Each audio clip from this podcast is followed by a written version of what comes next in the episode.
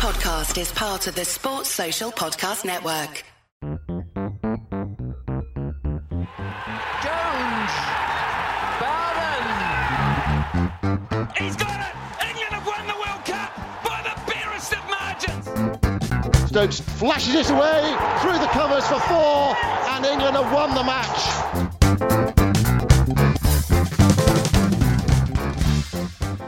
Hello and welcome to the Analysts Inside Cricket Live, looking back at the first day's play in the Test match between England and New Zealand, of course, at Lords. And uh, I'm very glad to say that this podcast and vodcast, because you can watch this uh, also on video. Uh, if you are listening to this as a podcast, you can also watch the video of this uh, on both YouTube, the Analyst YouTube channel, and also the Cricketer YouTube channel. Um, but uh, as a podcast, um, we are going to be doing this every night, straight after the end of play in the Test match. Uh, so that's the first day done, England against New Zealand. And Simon, um, it was a, a pretty good day for New Zealand generally. Well, very good day for New Zealand. Uh, the only thing they didn't do today really was to really get away from England, but they built a solid base. I mean, this is the way they play. I mean, in a way, this is how England are trying to play. You know, build that solid base, uh, build it up gradually, and then try to put pressure on England at the back end of the game, and, that, and that's what they did today. And it was it was Devon Conway's day, um, a player making his debut. Not not only did he score 100 on debut, he's also scored the highest score by a debutant in, in a Lord's Test match, beating Sourav Ganguly's 131 uh, back in in 1996. Uh, you know, fantastic an effort from him today. So in, in, a way, sort of ruthless decision by New Zealand to leave out Tom Blundell and bring Conway in, but they liked what they they've seen of of Conway in uh, well in international cricket, white ball cricket, and also playing for Wellington. Scores stacks of runs for Wellington in their in domestic cricket in New Zealand. You know, straight in today must have been tough for Tom Blundell to, to miss out because he's he's done well in his Test career so far. But Conway in, and he's just blunted England all day. Yeah, I mean, I both of us were, were working on BT during the winter, and I know I saw quite a lot of Devon Conway batting for New Zealand against, I think it was Bangladesh actually mostly, and I, I saw him then actually, and I just thought this guy is exceptional. Um, he's got that a very tight technique, but he's just got this hunger for runs, which so it seems that it's quite a often quite a South African thing. I mean, you know, Graeme Smith was like it. Uh, obviously, Jonathan Trott, who was born in South Africa, was like it. Um, Andrew Strauss, actually, although he wasn't really South African, I suppose, but had South African parents. You know, he had that, and uh, also Kevin Pietersen. So, you know, it just doesn't want to, to, to give it up. He just looks like someone who wants to bat and bat and bat. Apparently, he hits thousands of balls in practice, and you know, keeps the team bus waiting at the end of the, at the end of the practice session because he just wants to hit so many balls. It, it, he looked uh, almost as fresh at the end as he looked at the beginning, and the, the record he has. Uh, you know, sometimes you can use statistics to, to to back up something or predict something, and in this case, you know, his 18 first class hundreds in 100 matches, so one every five games. And some of those are massive scores as well 327 in one game, a couple of double hundreds, just looks like a, a, a guy who actually, I, you know, I played against Graeme Hick quite a bit. Another, you know, all right, Zimbabwean rather than South African, but again, almost like the the bat seemed an extension of his arms with Hick, and of course he he scored 100 hundreds, didn't actually really deliver in Test cricket, but was a, a superb uh, first class cricketer. And Conway looks like that as well. He looks like he's almost born with a bat, and the bat just sort of naturally is an extension of his arms, and he just gets into great positions. And uh, well, I mean, we can show you the uh, the, the impact he's had today because um, I've developed, developed this um, this graphic called "Who's Winning," uh, which you can see obviously if you're watching this on video, but you won't be able to see on podcast. But uh, I'll be able to do to to explain it. And basically, it it tells you the pattern of the day's play and the percentage chance of winning at any particular point. And uh, from the graphic that today, at the start of play, obviously both teams roughly equal chance of winning. Um, as soon as New Zealand won the toss, the uh, percentage chance of New Zealand winning kind of went up, you know, a few percent. So they were sort of at 45, and England were about 35 percent. Um, and then you can actually see the, the, the key moments of the day. Really, um, Kane Williamson's wicket which at that point uh, England were 25% chance and New Zealand were about 40.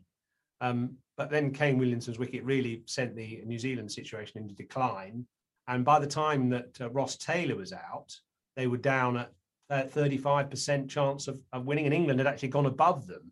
The blue line of England had gone above the black line of uh, the, the, the Kiwis. So actually, at that point, so halfway through the day when Ross Taylor was out, England were winning. They were on top, but it didn't last long. And that uh, partnership between Conway and Henry Nicholls just ground England down, so that in the end, England's blue line plummeted down to only 12% chance of victory by the end of the match, or by the end of this day anyway and uh, and New Zealand were up to nearly 50%. But interestingly, the draw percentage was also up to 40%, indicative of a very flat pitch. Yeah, I mean it is a it is a decent pitch. I think we sensed that as well. The conditions uh, leading up to the game were good for for pitch preparation and we've been very used to having Lord's pitches in the early 2000s, the first decade of 2000s, where it was good for batting. And you know, you as the, almost as the game went on, it being flatter and flatter, and you know, you, you could see a situation where a team could chase down a big score in the last innings. Perhaps you know, who knows? Perhaps it might happen in this Test match. But in, it seems to me in the last sort of decade or so, the ball has done a bit more at Lords. Uh, for whatever reason, we, we have we've discussed it before. You know, the drainage, uh, you left more water on, trying to prevent it from, from getting really dry. Sometimes the floodlights have been on, the ball has swung. I don't know, the new stands made, made a difference. You know, all sorts of things. Anyway, uh, but in this game, it feels like a good a good pitch for batting. Uh, generally speaking, uh, New Zealand have exploited that with the way they play. Uh, we saw them play like this, for example, say Mount Maunganui, the, the last test but one that England played against them, where they, they just sort of ground England down. BJ Watling did it on that occasion, and uh, you know it wasn't a spectacular day. And actually, your who's winning uh, graphic today, yours. I mean, in a way, it's sort of you know it's it, it's quite a straightforward one to put together isn't it really because there weren't there weren't that many fluctuations in the day there was that moment when england got back in it i think with with the, the taylor wicket but New Zealand fought back hard, and you know they've, they've got a great base from which to, mm. to build now. I mean, not you know it's unspectacular days cricket. Mm. Two forty six for three. You, would want a bit more, wouldn't you? Really, from you know the first day back, spectators here, six and a half thousand at, at Lords today. You, you'd want a bit more from it. Nothing flashy at all.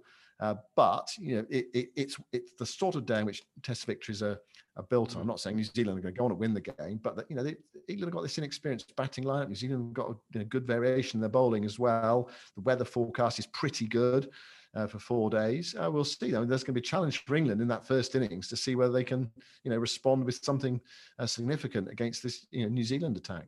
Definitely, I think uh, this New Zealand team are very much uh, in in the mould of Kane Williamson, and obviously it's a wonderful player to be able to you know, copy or emulate or whatever. But there's something about the way that Williamson defends the ball, which ultimately, of course, got him out today. The way he plays it so late, the play plays it with soft hands, the the, the orthodoxy and total um, almost impregnability of his defence uh, with really precise footwork. And the other batsmen really demonstrated that today. Conway definitely, uh, the the opener, you know, uh, Tom Latham stuck it out for a while, got out, but you know he was looking really solid. Uh, Taylor looked pretty shaky. I think his Test career is sort of on its way out. But uh, but then Henry Nicholls as well uh, batted at what 140 balls for, for 46. You know, and they, that there were real there was real resolution. All their strike rates were around 30, except Conway. Uh, they were just absolutely determined to get stuck in, and it's how they play, isn't it? And of course, we've got Watling to come, who's probably almost a, an even better example of that. Uh, the, the way that Williamson defends the ball with the sort of the half a bat. Um, I've got a bat here actually. I've got a miniature bat, in fact. Um, the sort of miniature bat is it, would almost work as well because he plays it like with the, the bat almost at more than 45 degree angle um, so that the ball is just being completely snuffed out and will go straight down. But of course, ironically, it did cause his dismissal today because he played a ball from Anderson very late, as usual, but it just bounced a little bit and uh, hit higher up the bat than kind of it was ideal for him. And then it was a classic example of the slope having an unusual effect because the ball ricocheted off the bat and bounced backwards, but would have missed the stumps. But the slope, because it was a ball from the pavilion end, just dragged it down into the off stump.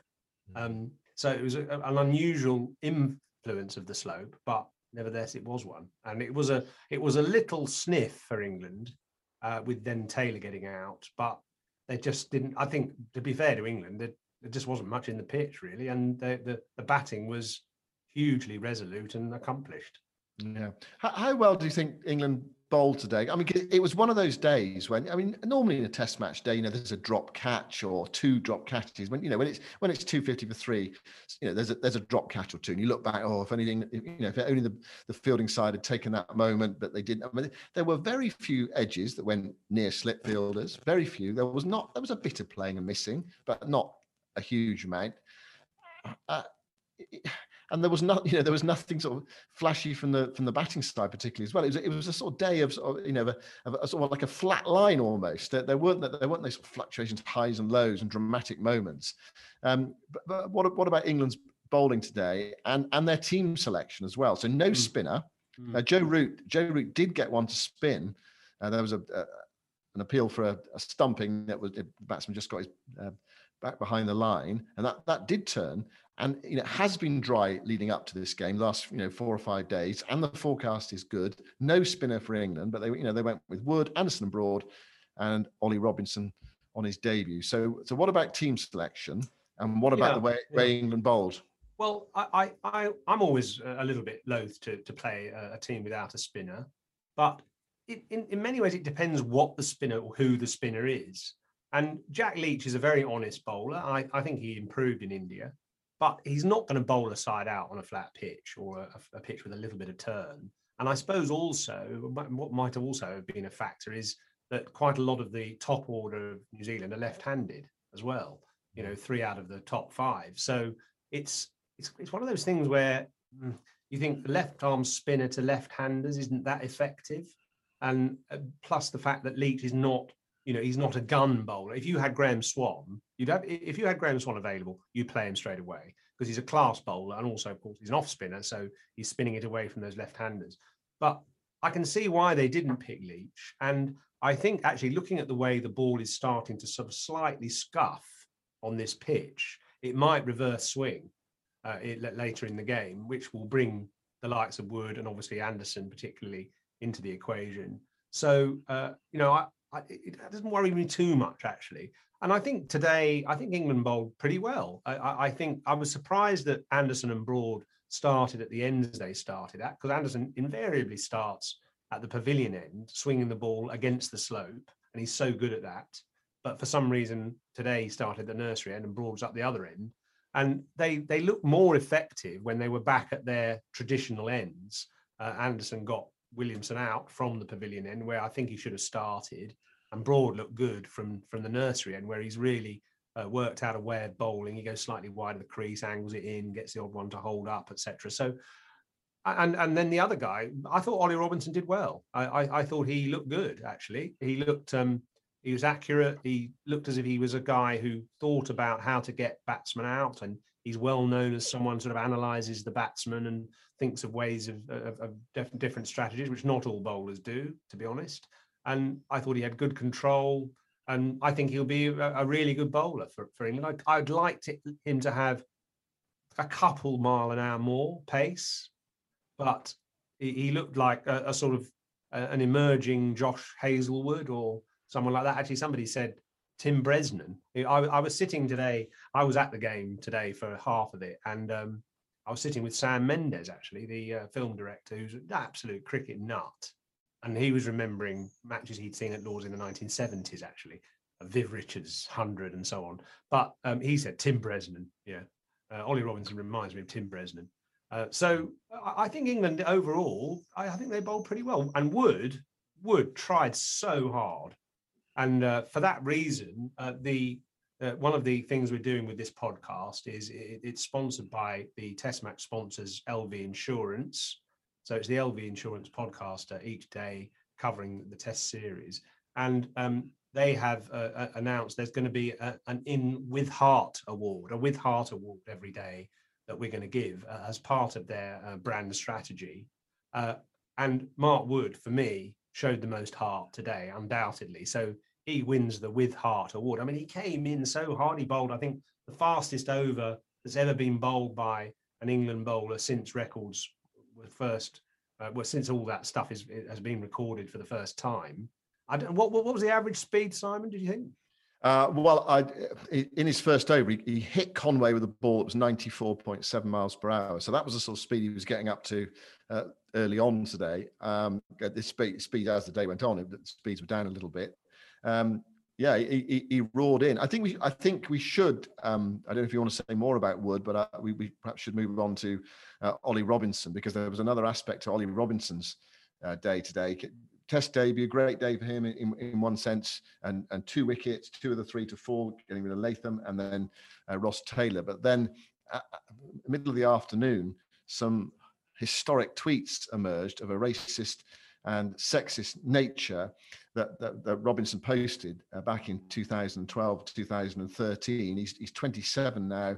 He was 18 and 19 when he posted those tweets. And after play today, he, he, he was he spoke to the media, but before that, he read a, a, a statement in which he said that he was embarrassed uh, by the, by, I'll quote it, I'm embarrassed by the racist and sexist tweets that I posted over eight years ago, which have today become public, although actually, in fact, they, you know, they are they were public. They're there. If you go back and scroll through, I don't know if they've been deleted by now. You know, they they are they haven't been made public today, but they've come to public attention today. I think is is the way to say it. So he says, I'm embarrassed by them. Uh, he says, I'm sorry, and I've certainly learned uh, my lesson uh, today. Anyway, so there, so there we go. So you know, a, you know, ultimately a very difficult day for for Ollie Robinson. Um, it's, it's hard, isn't it? As well, you're making your Test debut, and you know something like that comes to light. So excitement is rather uh, dulled by um, anxiety actually and obviously regret as well. Mm. um, i mean it's it's so difficult isn't it? And you know when you're 18 you're not thinking i'm going to make my test debut when i'm 24 and these things are going to surface.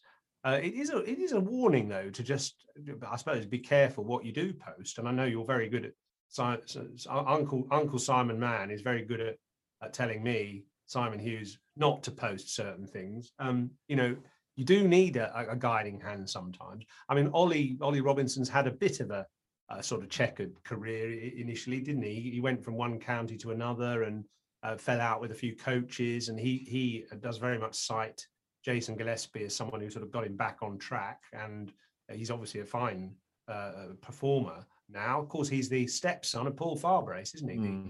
former uh, England deputy coach and I mean he's got a, a feisty nature, which of course you want for, for a fast bowler. So I hope he can can overcome this because you know when you're 18, you shouldn't necessarily you shouldn't be judged by something necessarily that you did when you're 18. I think. No, well, th- th- there is that aspect to it, but the other the other side of it is, you know, even when you're 18 or 19, why are you posting uh, this sort of material? Anyway, he's le- he's learned a pretty harsh uh, lesson today um, you know these things do do come back. And it, it is it is a lesson for everybody isn't it about you know what you what you put on social media. Well it's, it's like that thing that you always tell your kids actually not to sort of post uh, too much uh, kind of um, drunken pictures on facebook or something because i mean employers look at them now don't they? Employers yeah. look at your facebook um, trail and you know will pick up little clues about your personality when they're when you're in job interviews and so on. So it is a it, you're right. I mean you shouldn't do it but probably most of us i know you haven't but probably most of us have at some point.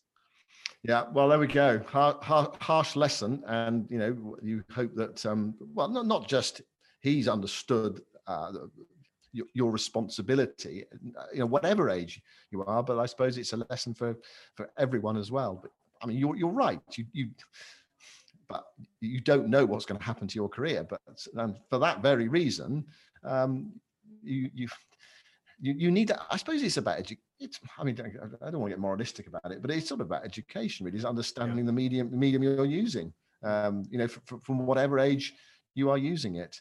Anyway, there we go. That's that's what's happened today after the, the day's play. Now uh, I want know, to give you a bit of um, a bit of credit for for uh, Bristol today.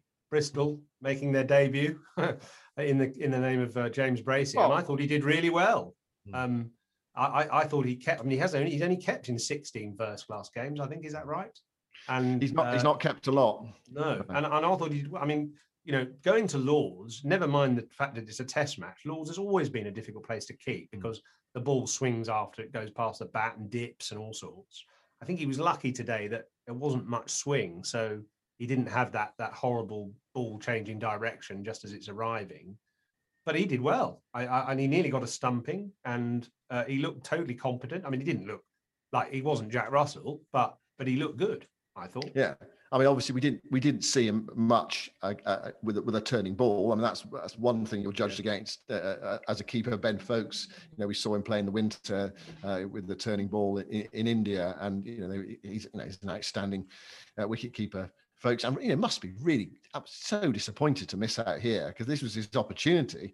And you know, whatever happened in that dressing room, he slipped on a sock or whatever, did his hamstring. And so surprisingly, James Bracey gets his chance, batting at seven, which is sort of bizarre as well, because he's, essentially essentially he's the top order batsman who keeps, really, isn't he? And he's been keeping for Gloucestershire this season because um, the keeper they had last year went, went off to Worcester, so he's you know got his opportunity to keep as well. And suddenly he's you know he's in he's thrust into a test match as a keeper and and batting at seven. So I mean, it's going to be a sort of strange occasion for him uh, when he comes out to bat. England will be hoping it's on Saturday uh, rather than uh, tomorrow down there at number seven. He's the first, uh, if you want to be parochial about this, he's the first Bristolian uh, to play Test cricket uh, for England's men since 1989, and that was who? Yoz, can you remember the first 1989?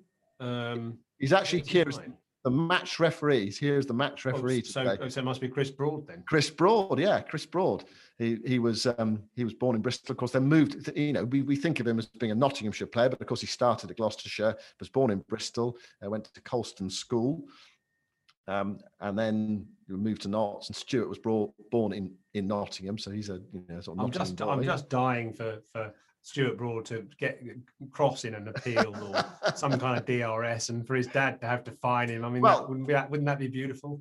Well, the, well, the other thing, of course, is that you know, is Stuart is the vice captain. So if say Joe Root got an injury, then you you know you might have you might have Chris Broad having to take action against uh, the England captain, who's his son, you know, or whatever. I don't know. You know, well, it was a slow over rate today, yeah. so you got well, you got that scenario. Anyway, so it's a COVID, it's a COVID situation. Anyway, so uh, James Bracey, first Bristolian uh, since 1989. There were a few people on on Twitter who sort of um, saying, "Oh, what about uh, you know Sid Lawrence or or uh, you know other Gloucestershire players who played um, uh, recently?"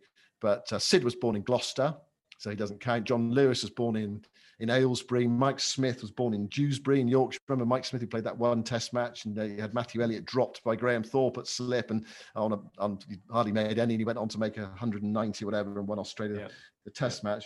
But uh, you know, Jack Russell was born in Stroud. So you, you know before um, Chris Broad, you have to go back to the 60s. David Allen, 1966. John Mortimer, 1964. Arthur Milton in 1959. And names from the past who are, are he was a footballer as well, wasn't he? He was. He was. Yeah, he, he played for Arsenal, Arthur Milton, and uh, oh. he also he also played for Bristol City as well. He might have played for the um, the blue quarter of the city as well. I can't. I, I'm not, I'm not sure about that. Anyway, so so you know, not many Bristolians uh, no. to to have played. Uh, not in the last uh, you know 50 years anyway In fact, only two now in the last 55 years. And, and just to continue that parochial theme for, for one more minute, uh, interestingly, Dean Conway has spent a lot of time playing cricket in Somerset, hasn't he? De- Devon, Con- Devon Conway. Sorry, I said Dean Conway, didn't yeah. I? Dean Conway was the England physio. Um, Devon Conway. Uh, mm. he, he, went to Somerset De- Taunton Deane Club, mm. uh, following uh, from or being kind of in, incited, in, in, encouraged to go by his mentor, Jimmy Cook, who of course played for Somerset in the early 90s. Wow, he was a hell of a player. I mean, another another South African who just wouldn't give it away. He just batted and batted and batted incredibly. And um, I, I, felt the weight of his bat a few times actually. And he induced uh, Devon Conway to go down to, to play in Taunton. And then he played club cricket in Derbyshire and he's, he's been all over the place. I mean, he's a he's a batting evangelist, I think, Devon Conway, and he's he's proved uh, the, the value of, of being obsessed by batting today, hasn't he? Well, he's, he's waited his time. He's they had to qualify for New Zealand, but they sort of had their eye on him for a bit. Last time we were there, were, uh, you know, there was this talk of this, this, guy Devon Conway. So it was 18 months ago when England lost that series uh, one uh, 0 in, in New Zealand, and and today uh, was his day. So then, Yoz, uh, first day, uh, spectators back. First day of Test cricket of the summer. The sun shone.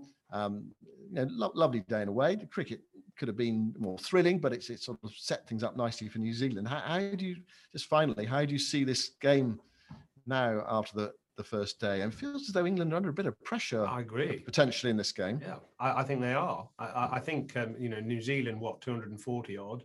I mean, they need to get 450 to, mm. to mm-hmm. be really kind of sure. I think it's quite a hard pitch to score fast on. Yeah. It's not right, quite coming onto the bat.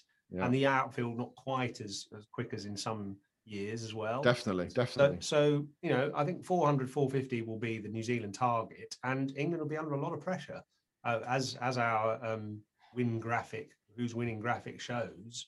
At the moment, you know, New Zealand are sort of 50% chance of winning, and England are 12%. So that tells you the balance of power.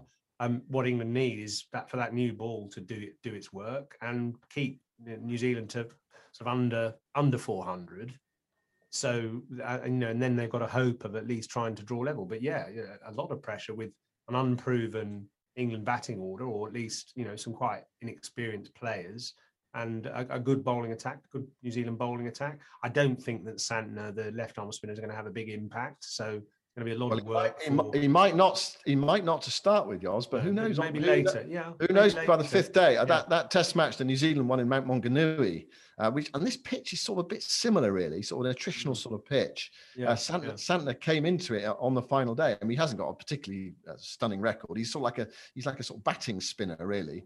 Um, you know, lend some power to that lower order, some you know cohesion to that lower order. But you, you know, fifth, fifth day, I, mean, I have seen the ball spin at Lords uh, when it's been yeah, dry. Yeah, well, Moeen uh, has taken five. Yeah, abs- abs- absolutely. So yeah. that, that's the source. That you know, that's the slight concern uh, for England. But of course, New Zealand have got to get into that position first, where they are, you know, where England are batting last, a long way behind, or you know, chasing a, a lot of runs for for victory in the final innings with with time as well. Obviously, you might well need some time. Anyway, who knows? The game can speed up sometimes. You, you know, it looks like a it looks like a five day game, doesn't it? You know, going the distance, but sometimes things can change very quickly in this game. Now, what was it like um, in the commentary box today?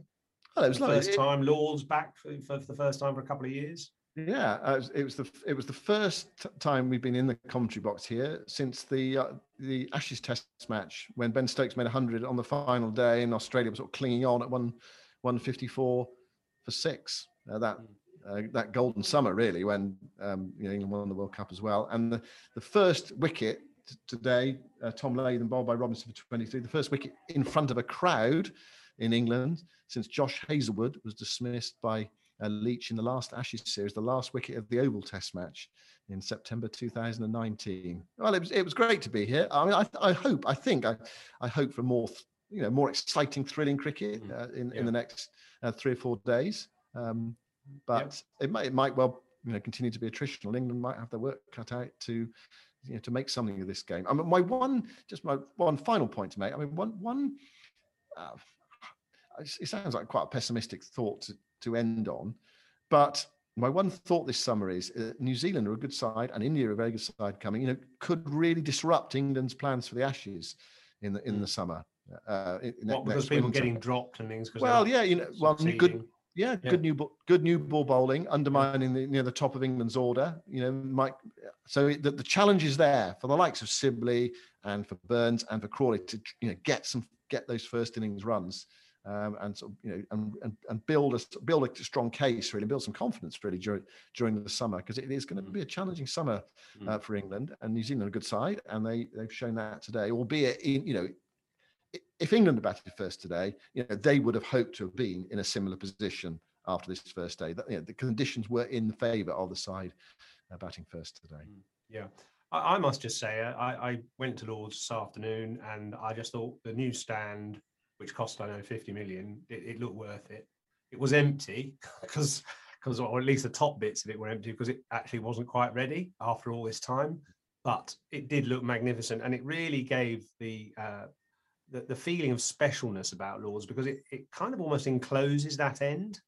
Uh, I was with the uh, MCC chairman a bit today, Gerald Corbett, who's very uh, sort of outspoken about the importance of the new stand, and it does really. It's a, it's the most important thing that the MCC have done, probably in terms of the the ground for since the mound stand was built. So you know, for like forty years, and it, it really does add a, a, special nature, and and it just feels like it's a proper stadium now almost.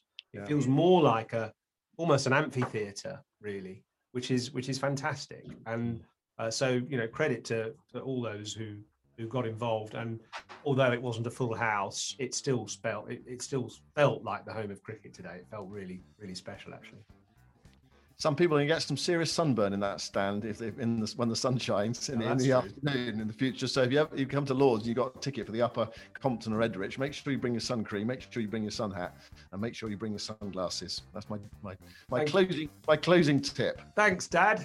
Thanks, Dad, for that. Um, I, I, know you always do worry about all our uh, all our supporters, so your sympathy and, uh, and warnings are, are well heard.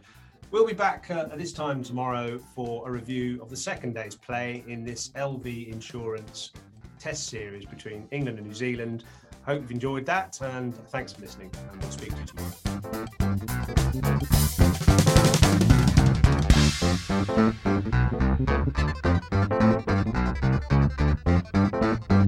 you